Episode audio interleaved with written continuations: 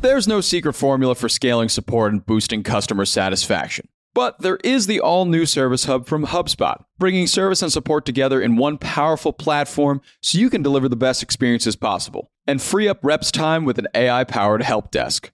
Also, you can keep customers happy. Secrets out. Service Hub is a game changer. Visit hubspot.com/service to learn more. Howdy, folks. It is Thursday, October 13th. I'm Jacob Cohen here with Juliet Bennett Rylah, and you are listening to The Hustle Daily Show. So, today we're going to be talking about a wide range of things from a wild interview Joe Rogan just did with Steve Jobs that was entirely generated with artificial intelligence, plus some other news in the AI space. We're also going to talk about TikTok's strategy as a business right now. Other big tech companies have spent the last two years copying it. And now the tables have turned, the turns have tabled, and TikTok's starting to do the same towards them. But before we get into that, let's take a quick look at what else is going on in the business and tech world. Let's get crack lacking. All right, first things first. Microsoft announced Designer, basically their alternative to Canva, with also text to image AI uh, image generation to come. They also announced Teams Premium, which is going to have features like meeting recaps and live translations. Moving along, Apple is reportedly preparing a push into TV advertising in which it would monetize Apple TV Plus content with ads you probably have some feelings on this. You know, here's the thing about Apple TV. I was I was having this conversation not 10 minutes ago. Apple TV has a lot of good content on it. I think it they had do, some, yeah. some really big hits this year, Severance being one of them. The problem with Apple TV for me is not does it have ads? Does it not have ads?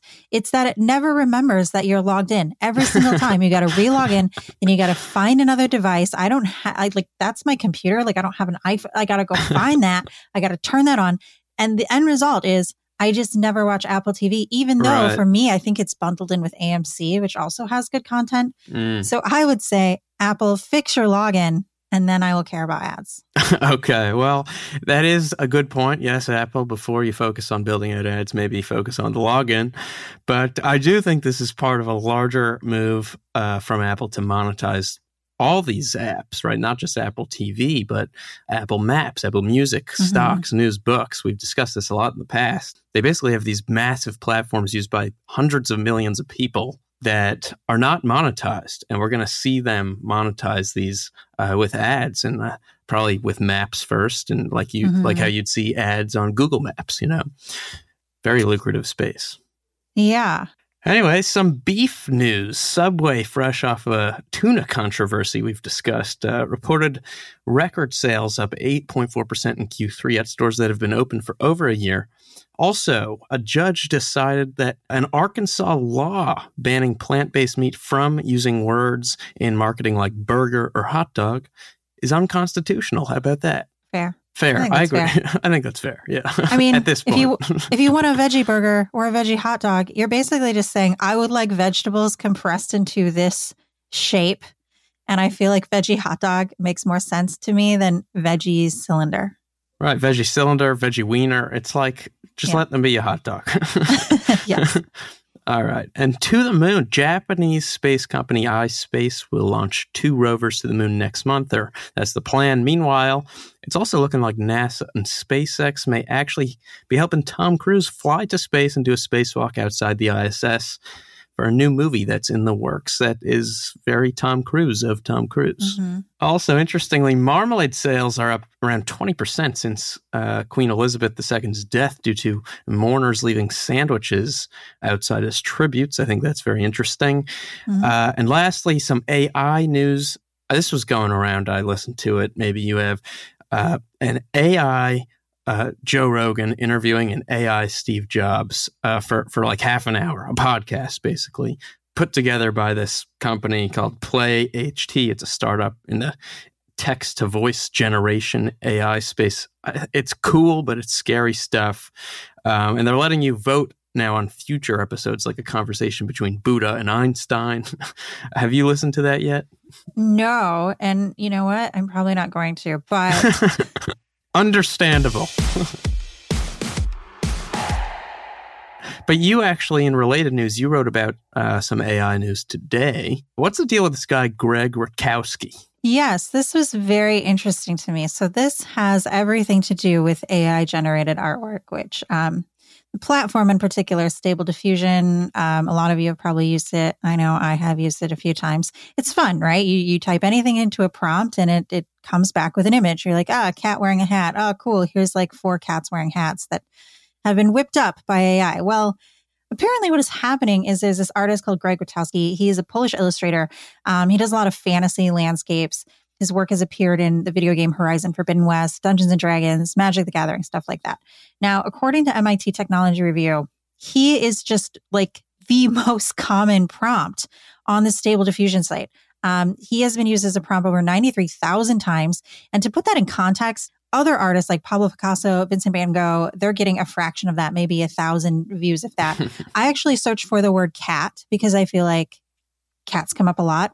And that yeah. only had 16.8 thousand images. Like that, wow. like so much fewer, so like much fewer than than this artist.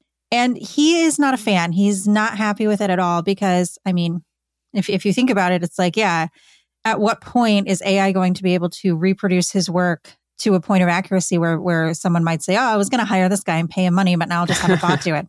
On top yeah. of that, there's a bunch of work now flooding the internet that's being credited to him, but it, it wasn't him at all. It was this mm. AI. So that's kind of a big thing for artists is like, is their work going to go away because bots can do it? And, and, you know, as Rutkowski was saying, this could, uh, not only decrease human creativity because you just be like, ah, internet, make me this. Um, but he also worries about the future of art education. Like, what's the point of going to school for art and learning these techniques if a sure. bot's just going to do it for you? So, lots of controversy in the AI space. yeah. I don't think it's going to go away anytime soon. I mean, last month we had a guy who won an arts competition with AI generated art, and there was a big debate. Is, is that fair? Is that not fair? So I think we're going to be hearing about this for a while. Okay, so Jacob, today you're talking about TikTok. Um, everyone's been copying TikTok, and now it is TikTok's turn to copy everybody else. That is correct. Over the last couple of years, I think we've all seen companies basically take being more like TikTok and pasting that at the top of their desks as like you know the reminder for themselves every day is their like go to business strategy. Just be more like tiktok be more like tiktok. We've seen them scramble to embed carbon copies basically of tiktok's defining features vertically scrolling videos. We've seen amazon try tiktok like shopping feed and expand its kind of live stream shopping video efforts the interesting thing now is TikTok itself, as these companies are forging ahead, is flipping this trend on its head and laying the groundwork for features that are going to rival these very companies Google, Amazon, Spotify, and potentially more. So, how exactly is TikTok doing this? Where are they looking to grow? Well, for now, I think TikTok is particularly well positioned to move into three areas. The first being search search engines. So Google has literally said it themselves a couple of months ago. Uh, the head of Google search came out and said publicly said young people are using TikTok more and more more than Google now to find mm-hmm. things like places to eat, places to go, things to do. And TikTok knows that and they're leaning into that and deepening their search functionality, uh, offering new kinds of search features to work as a search platform. So if you go on TikTok and you want to find a place to eat, you can search places to eat in LA, places to eat in this neighborhood in Boston. Mm-hmm. And it's much more engaging and interactive and useful even than doing the same thing on Google where you'll get, you know, like Yelp results. Right, right. And so they're really leaning into that kind of search functionality. The second area, uh, I think very clearly, perhaps the most clearly, is music. 63, I think this is a crazy stat 63% of TikTok users discover new music on TikTok before any other platform, which is pretty wild because it's not a music platform as is. Right, right. And obviously, a lot of music now gets popular there. and they're in talks now with music labels to expand Hmm. globally there and kind of remove themselves from this middleman position, take Spotify out of the picture, stop sending people to Spotify to listen to music, and just have people listen to music in their own platform.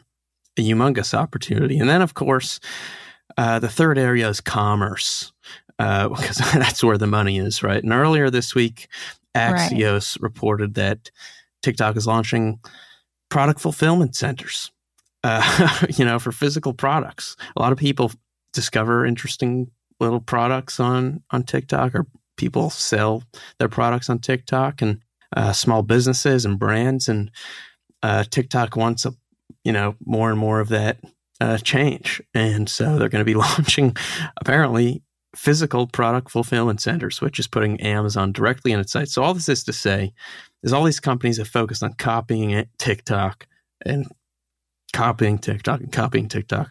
TikTok is now in a position where it's going to start to copy all these apps and, and all their, uh, you know, and the things that made them so successful. So I think it's going to be a really interesting road ahead. And bada bing, bada boom, that is going to do it for us today, folks. Thanks for tuning in to the Hustle Daily Show. We are a proud part of the HubSpot Podcast Network. Our editor today is Ezra Trupiano. Our executive producer is Darren Clark. We've got a lot more tech and business coverage in our newsletter. So if you're not subscribed, go get yourself subscribed at thehustle.co slash email. Hope you have a terrific Thursday, and we'll see you tomorrow.